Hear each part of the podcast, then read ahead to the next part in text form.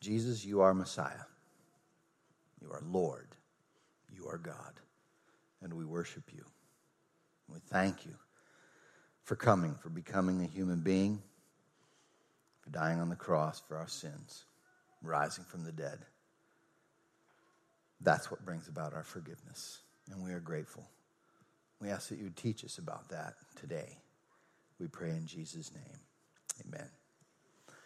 Turn to Hebrews chapter 2. We're going to look at verses 16 through 18. Is page 818 in the Bibles that we give away. So if you don't have a Bible, just raise your hand. Someone will bring you one. It's our gift to you. Going through the book of Hebrews verse by verse. And today, this section that we've been looking at really over the last three weeks now, uh, we've been looking at this section which describes why Jesus had to die on the cross. Kind of neat how it just happened to work out to bring us right up to Easter Sunday next week and stuff. So, uh, so that was, you know, we didn't plan that. I'm just, I just preached through the Bible verse by verse, and you know, what passage comes up, that's what passage comes up. But here we have this third part. Why did Jesus have to die on the cross? Have you ever ran into? Uh, now it's not working. There, now it is. Yeah, you did. Okay, it's working now.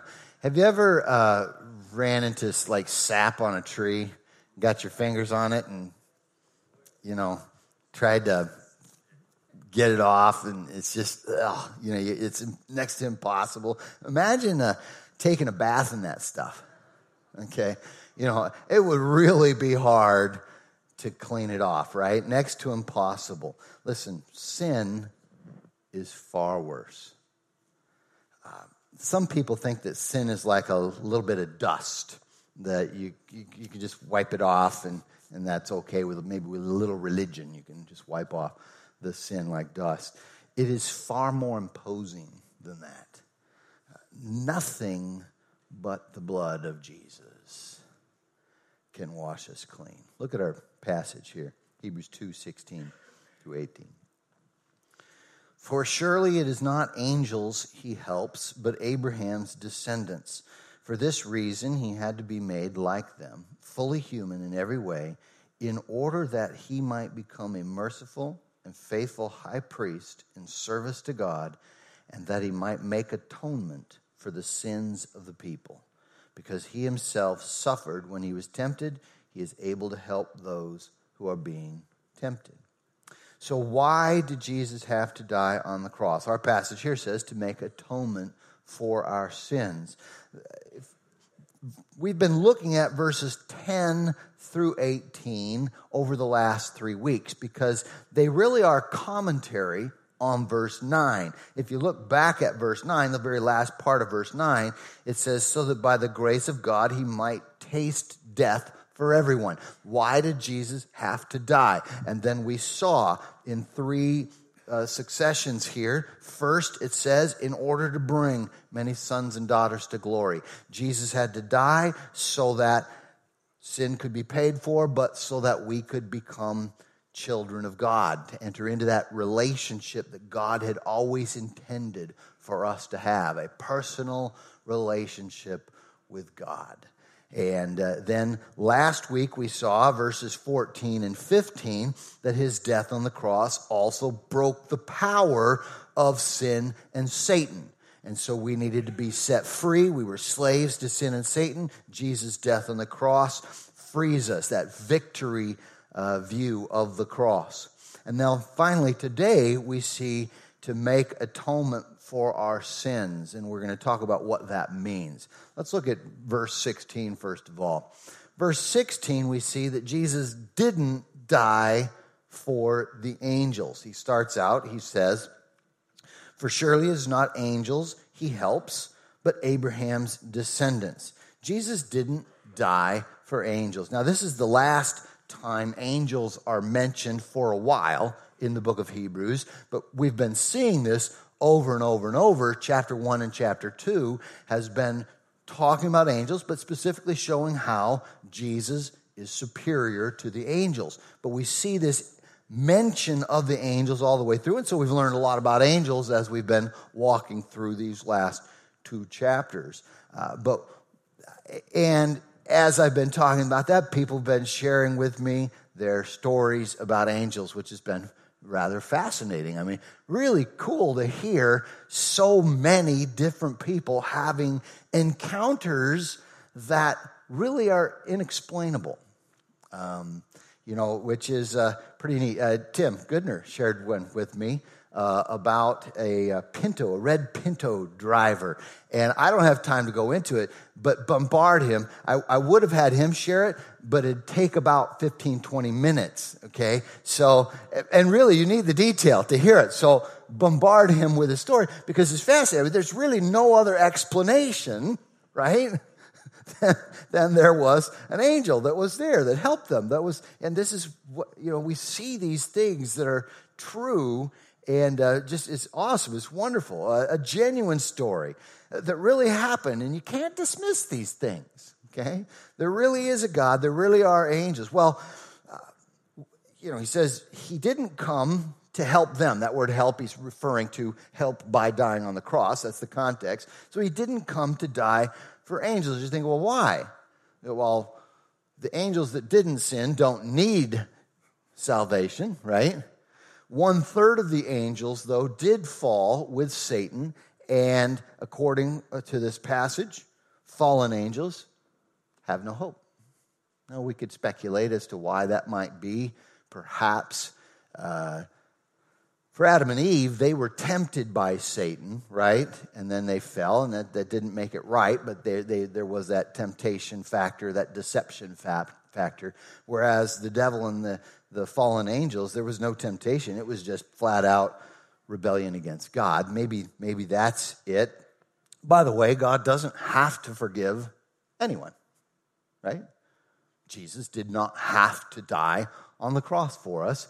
Uh, he could have left us in our own sins and pay the penalty for our sins that we deserve to pay. Uh, but uh, what we do know from this passage, we don't perhaps know why fallen angels have no hope, but it says that, right? Surely there's not angels he helps. But we do know fallen humans do have hope. That's what we see here. He says, uh, but Abraham's descendants. Now, who are Abraham's descendants? Well, there's kind of two groups there that I think we can see in that category of Abraham's descendants. First of all, the physical descendants of Abraham. God called the Jewish people to be his people. He has a plan for them. He's not done with them yet. In fact, according to the Bible, at the end of time, Israel is going to embrace Jesus as Messiah. And what a day that will be. So, and he died for them. But he also died for the spiritual descendants of Abraham. The Bible speaks in Galatians 3:26 that we are children of Abraham by faith. Okay? So, his death on the cross is for us. We see this, uh, but, but recognize fallen humans do have hope, but we need to make sure we understand this. The hope is not in ourselves. There's no self help thing. There's no, uh, you know, no way that we can save ourselves. The sap will not come off by human effort. The sin is that bad. Romans 3:23 says all have sinned and fall short of the glory of God. No way we can get back up. We cannot save ourselves or even have any part in our salvation. Romans 6:23 says for the wages of sin is death. But the gift of God is eternal life through faith. The gift of God is eternal life. And so we cannot clean ourselves up. We cannot clean the sap of sin off of our hands. So we have three choices. Three choices. Maybe there's more, I don't know, but I came up with three choices on how to deal with our sins, okay? Um, first of all, we can cover up our sins and continue in it. And usually this takes place because of the shame. We're ashamed of our sins, so we hide them. Uh, shame needs cleansing. Uh, but this is not a help. This is not what's going to help us get clean. Uh, others just simply declare it isn't sin. Now, this is a the worst possible position we could fall into. So I want you to turn to Isaiah 5, verse 20, to see how detrimental this is, because I believe that our society as a whole has fallen into this trap. We've gotten so far that rather than just kind of saying, well, you know, I sin, but everybody else sins, you know, or covering it up or whatever other excuse that we have. Now we're saying, no, no, no, it's not even sin. In fact, it's good. Look at what Isaiah 5, though, says about this in verse 20 and 21. Woe to those who call evil good and good evil who put darkness for light and light for darkness, who put bitter for sweet and sweet for bitter. Woe to those who are wise in their own eyes and clever in their own sight. That word for woe, uh, it is simple. It is a very strong word in this context, saying no hope. Unless you come out of that, there's no hope. This is the worst thing we could possibly do is start saying, no, no, no, this isn't sin, this is good, because then we can't repent and receive forgiveness. And so we see the, the tragedy of this. We see this mentioned also in Romans chapter 1, verse 32. In Romans, it brings us out. Romans chapter 1, uh, from verse 18 on, speaks of the predicament that people are in and just how terrible of a predicament we are in, especially ending with this verse. Although they know God's righteous decree that those who do such things deserve death, they not only continue to do these very things, but also approve of those who practice them. So they've not only just tried to make excuses for their sins, now they're saying they're not sins and they're encouraging others to live in this. And that's, that's the, the worst possible position we could be in. But then, third, we can confess our sins to God. And uh, we won't surprise him. confess our sins to God. I want you to turn to 1 John chapter 1, 8 through 10. This is glorious good news. 1 John chapter 1 and chapter 1 begins with this wonderful idea of having fellowship with God. That's the original intention that God has for us, that fellowship. But sin gets in the way. So, how do we deal with sin? Look at verse 8. If we claim to be without sin, we deceive ourselves and the truth is not in us. Uh, so, we cannot say it's not sin or I'm not a sinner, okay? If we confess our sins, He's faithful and just and will forgive us our sins and purify us from all unrighteousness. If we claim we have not sinned, we make him out to be a liar, and his word is not in us. And so here we see confess our sins. And we specifically see that it's, it's not, you don't have to confess your sins to a priest. I know that's what some people believe, though confessing your sins to someone else for accountability's sake is helpful. But this passage is referring to confessing your sins to God. Uh, in fact, uh, this specifically is brought out in Psalm 32, verse 5. This is David when he was convicted of his sin. Look what he says here in Psalm 32, verse 5.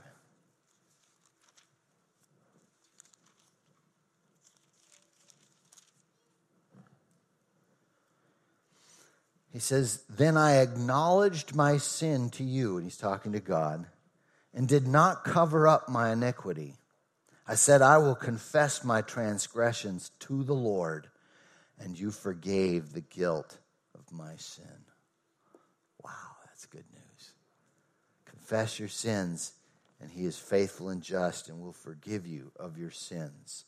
Max Lucado, in his book Six Hours One Friday, uh, makes this uh, statement and then story. He says, that's part of what Paul meant when he said the wages of sin is death. He didn't say the wages of sin is a bad mood or the wages of sin is a hard day. nor the wages of sin is depression. Read it again. The wages of sin is death. Sin is fatal. Can anything be done with it?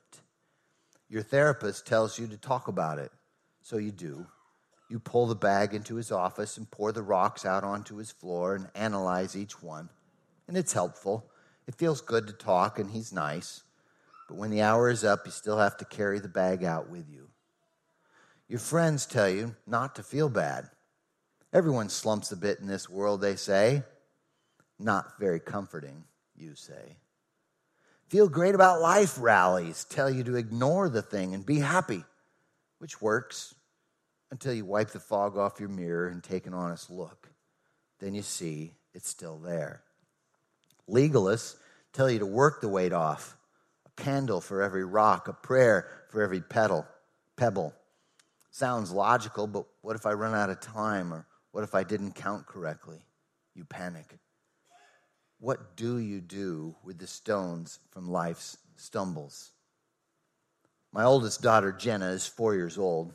Some time ago, she came to me with a confession Daddy, I took a crayon and drew on the wall. Kids amaze me with their honesty. I remember those days. I sat down and lifted her up into my lap and tried to be wise. Is that a good thing to do? I asked her. No. What does daddy do when you write on the wall? You spank me. What do you think daddy should do this time? Love. Don't we all want that? Don't we all long for a father who, even though our mistakes are written all over the wall, will love us anyway? Don't we want a father who cares for us in spite of our failures? Hmm, yeah. But how can God do this and remain a righteous judge? You see, He is the creator of the universe. He is the righteous judge. He will punish sin. So, how can He be both just and loving. How does it work? Well, that brings us to verse 17, really the heart of our passage. Jesus died to make atonement for our sins. Look at what it says in Hebrews 2:17. For this reason, he had to be made like them, fully human in every way, in order that he might become a merciful and faithful high priest in service to God, and that he might make atonement for the sins of the people. So we see here Jesus died to make atonement for our sin. It starts out saying he had to become a human to be our high priest. Uh, we've, we talked about this last week. Why did Jesus have to become human? Why did Jesus have to be both God and man? And so I'm not going to go into that again today, but we see this once again in order to be a high priest who will offer the proper sacrifice. But I do want you to notice here it says he had to. He had to. There was no other way to bring about forgiveness for our sins. He couldn't just wave his hand. That's how sin, bad sin is. If he's going to forgive us, it took the death of Jesus Christ by crucifixion on the cross, where he experienced the wrath of God in our place. That's what had to happen if we were to be forgiven. And so then we see this word atonement.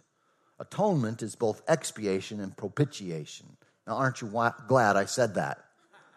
Okay? You're thinking, what in the world is expiation and what in the world is propitiation? But I'll tell you what, you probably don't know what atonement is either. Okay? So it's kind of funny because the NIV translates this word atonement because they thought propitiation, which is really the heart of the word, they thought that's too confusing. Most people don't know what propitiation is, so we'll use the word atonement. But most people don't know what atonement is either. So why not just use the original word? I don't know. Okay. But, you know, that's the translators. So we'll explain what atonement is. Atonement is both expiation and propitiation. Hilas, is the verb, the Greek verb being used here. Hilasterion is the noun used in other passages, but it brings about both of these ideas, so I'll explain both of them. How's that? All right. First, expiation, all it means is cleansing. It's a cleansing of our sins. That's what Jesus' death on the cross did for us. We feel dirty and defiled when we sin, and rightfully so. And so we need to be washed clean. My brother and I, we uh, grew up in, down in Rochester, uh, out in the country, and we owned two horses, and it was our job to clean the horse pen. Okay? Not the funnest job. My sister, she got to feed the horse and brush it and all that. Our job, okay, that was our job. Well, one time, I'm pretty sure it happened this way.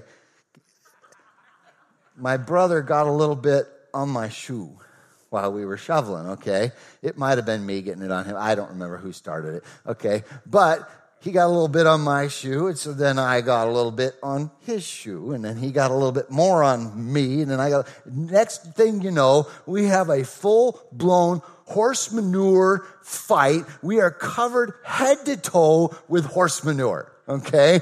And I'll tell you what, we needed a bath. but manure isn't dirty. It has never broken any laws. Sin is far worse. But it is like manure needing spiritual cleansing. Imagine being washed clean by God's shower of love for you through the death of his son. What can wash away my sin?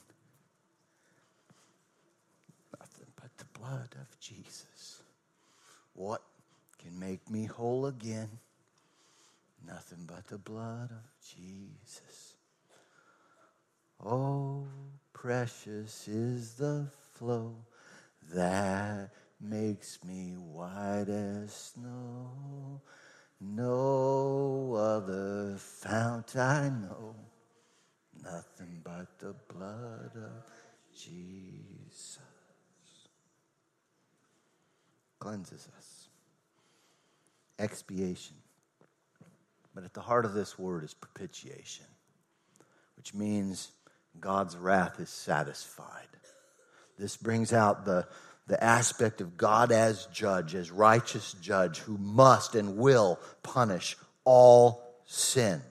All sin will experience the wrath of God. We either will experience that wrath ourselves in hell or because God loves us, He has provided a substitute. If we put our trust in the substitute, Jesus, who suffered the wrath in our place, then we are completely forgiven. The wrath of God is completely satisfied. That little phrase, Jesus died for us. The word for, huper in the Greek, it means in our place, instead of us he experienced the wrath of God, the full wrath of God for all the sins of the world, an eternity of wrath of God, those six hours that one Friday for us. And that's what we see in this word. That's why Jesus cried out, My God, my God, why have you forsaken me? Jesus suffered the full wrath of God in our place as our substitute substitution. Um, I got to experience this a little bit. I've shared this before, but it fits the passage so well, I'm going to share it again. Uh, when my kids were smaller, uh, I have three boys, and Daniel, my oldest, is the one who got into trouble by far the most. Okay? And so he experienced spankings regularly. All right, we'll just say it there. You know, I'll probably get sued or something. You know, because yes, we spanked our kids. Uh, always for rebellion. We didn't do it for just, you know, mistakes or anything like that, but rebellion. Okay, so anyway, Daniel, he got spanked a lot, and uh, Isaac never got in trouble. Those of you who know Isaac, you know, that's the way he's always been. He just never got in trouble, and so rarely ever got a spanking. Well, one time he did something that he really was in rebellion and he was going to get a spanking. As I said, Daniel, who is, you know, just really, you know, this is just, he's normal, regular at this, but Daniel's also has a heart of compassion. Really compassionate person towards the underdog, towards the person who has, you know, no say, toward, you know, he just, he, he's a merciful person, and he still is to this day. And he came up to me and he said, Daddy, can I take his spanking for him? Tell you what, proudest father. Wow. But that's substitution, you see. Jesus, far greater in extent, took our spanking, took the wrath of God. Now, so I want to walk through some passages of Scripture that, that reveal this so that we can get the full implications of this. First of all, turn to 1 Thessalonians chapter 1, verse 10 where we see this idea is a regular idea throughout Scripture that God, in his righteous wrath, will punish all sin. Uh, it says in verse 10 and to wait for his Son from heaven, whom he raised from the dead, Jesus, who rescues us from the coming wrath. The coming wrath is coming, that day of judgment we saw in the book of Revelation. That is coming where God will pour out his wrath forever and ever on those who did not receive forgiveness through his Son. But he came to rescue us from that coming wrath, this verse says. Look at Galatians chapter 3 verse 13. We sang about this in one of the songs uh, today. It brought this out. Galatians 3, verse 13, it says, Christ redeemed us from the curse of the law by becoming a curse for us. For it is written, Cursed is everyone who is hung on a pole or on a tree, referring to the cross. So he was cursed. He took our curse upon himself so that we wouldn't have to experience that curse, that wrath of God. Look at Romans 3 25 and 26. Romans 3, verse 25. He says, God presented Christ as a sacrifice of atonement. Now, there is that word again, only this is the noun form, hilasterion. So, same thing, a propitiation through the shedding of his blood to be received by faith. He did this to demonstrate his righteousness because in his forbearance he had left the sins committed beforehand unpunished. Notice we're talking about punishment here. We deserve to be punished. There is going to be punishment at the end of time. But for those who put their trust in Christ, He was punished for us in our place instead of us. He did it to demonstrate His righteousness at the present time so as to be just and the one who justifies those who have faith in Jesus. Notice, He is both just and loving because of the cross of Jesus Christ. His justice is laid out because punishment is paid, but on the appropriate substitute, a voluntary substitute. God Himself taking on the form of a human being, allowing His own creation to crucify Him. That substitute brought about our forgiveness, where so now God is both just and the justifier of those who have faith in Jesus.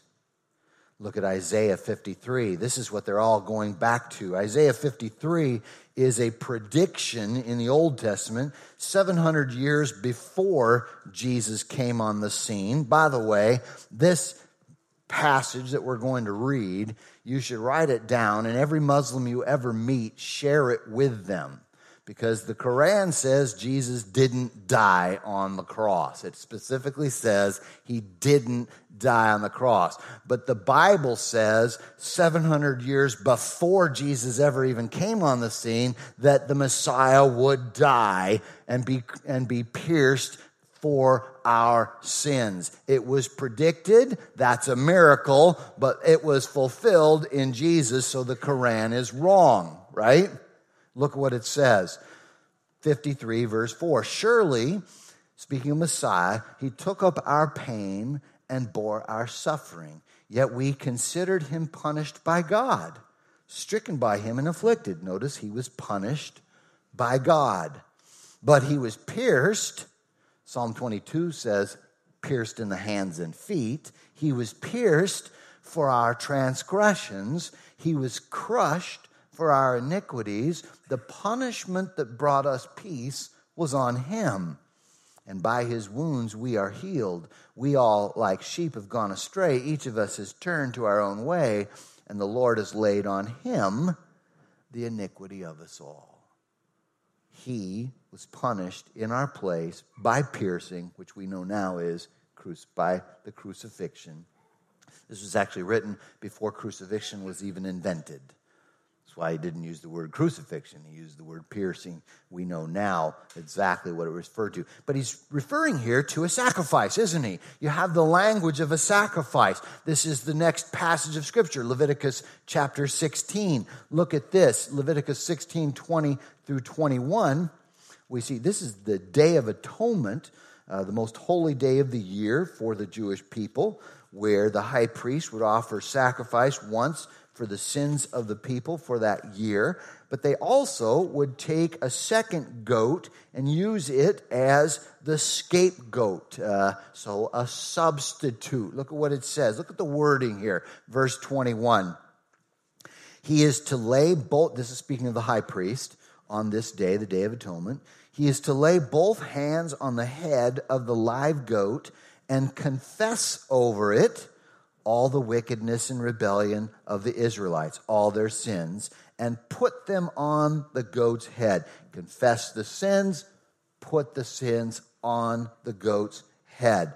He shall send the goat away into the wilderness in the care of someone appointed for the task. The goat will carry on itself all their sins to a remote place. See how the goat is the substitute. He's taking their sins. They've been placed on him. He takes them to a remote place, and the man releases it in the wilderness. Jesus took our sins into the land of forgottenness. He is the ultimate sacrifice referred to. Our sins were placed on him that day, Good Friday. And he was crucified in our place. And so now, Jesus can relate to us in a very deep and personal way. It says in verse 18, back in Hebrews chapter 2. Because he himself suffered when he was tempted, he is able to help those who are being tempted. Now, some say that he can't really relate to us because he never sinned. Oh, he doesn't really know because he never sinned. Listen, he experienced more temptation than any of us ever will because we all cave in at a certain point and never experience the maximum levels, but he never caved in and was experienced full temptation and said no. So he knows exactly what it's like to be tempted. Uh, far more than any of us do. Warren Wiersbe, in his commentary, he says, He is able to give us the grace that we need to overcome temptation. The word succor, he's speaking of the King James, our word here is help, uh, literally means to run to the cry of a child. When your child cries, you run. Okay, that's the help we're seeing here. It means to bring help when it is needed. Angels are able to serve us, but they're not able to succor us in our times of temptation. Only Jesus Christ can do that. And he can do it because he became a man and suffered and died.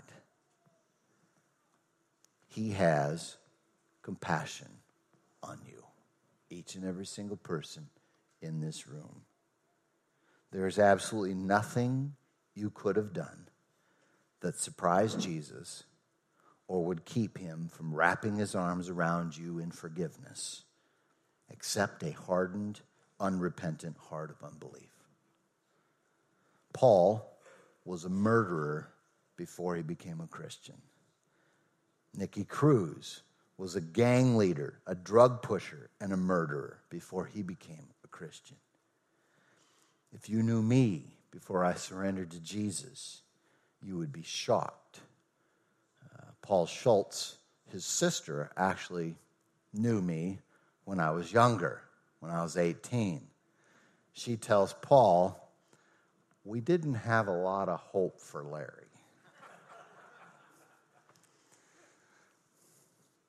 but he forgave me, and he changed me, and he can forgive you, and he can change you. Believe, confess, receive his cleansing and total forgiveness. You know, baptism is the new covenant ceremony that symbolizes this cleansing and, and this burial, uh, this death to the old way of life so well.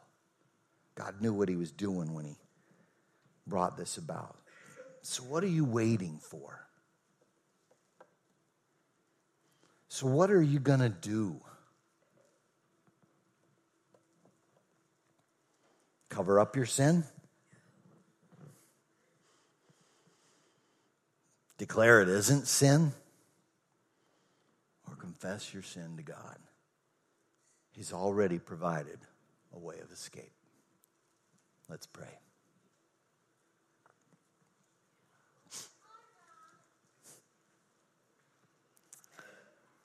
Yes, it's all done. Jesus said, It is finished. He did it all, He paid it all. We don't have to work. We don't have to strive. We don't have to try to earn your favor, oh God. We simply come to you empty handed, just as we are. We confess our sins. We ask you to forgive us. We put our trust in Jesus and in Him alone for our salvation. And then we rest in you, believing that you paid it all. Thank you. As Christians, we still need cleansing from time to time because we mess up. Father, you kind of addressed that when you addressed it to your disciples.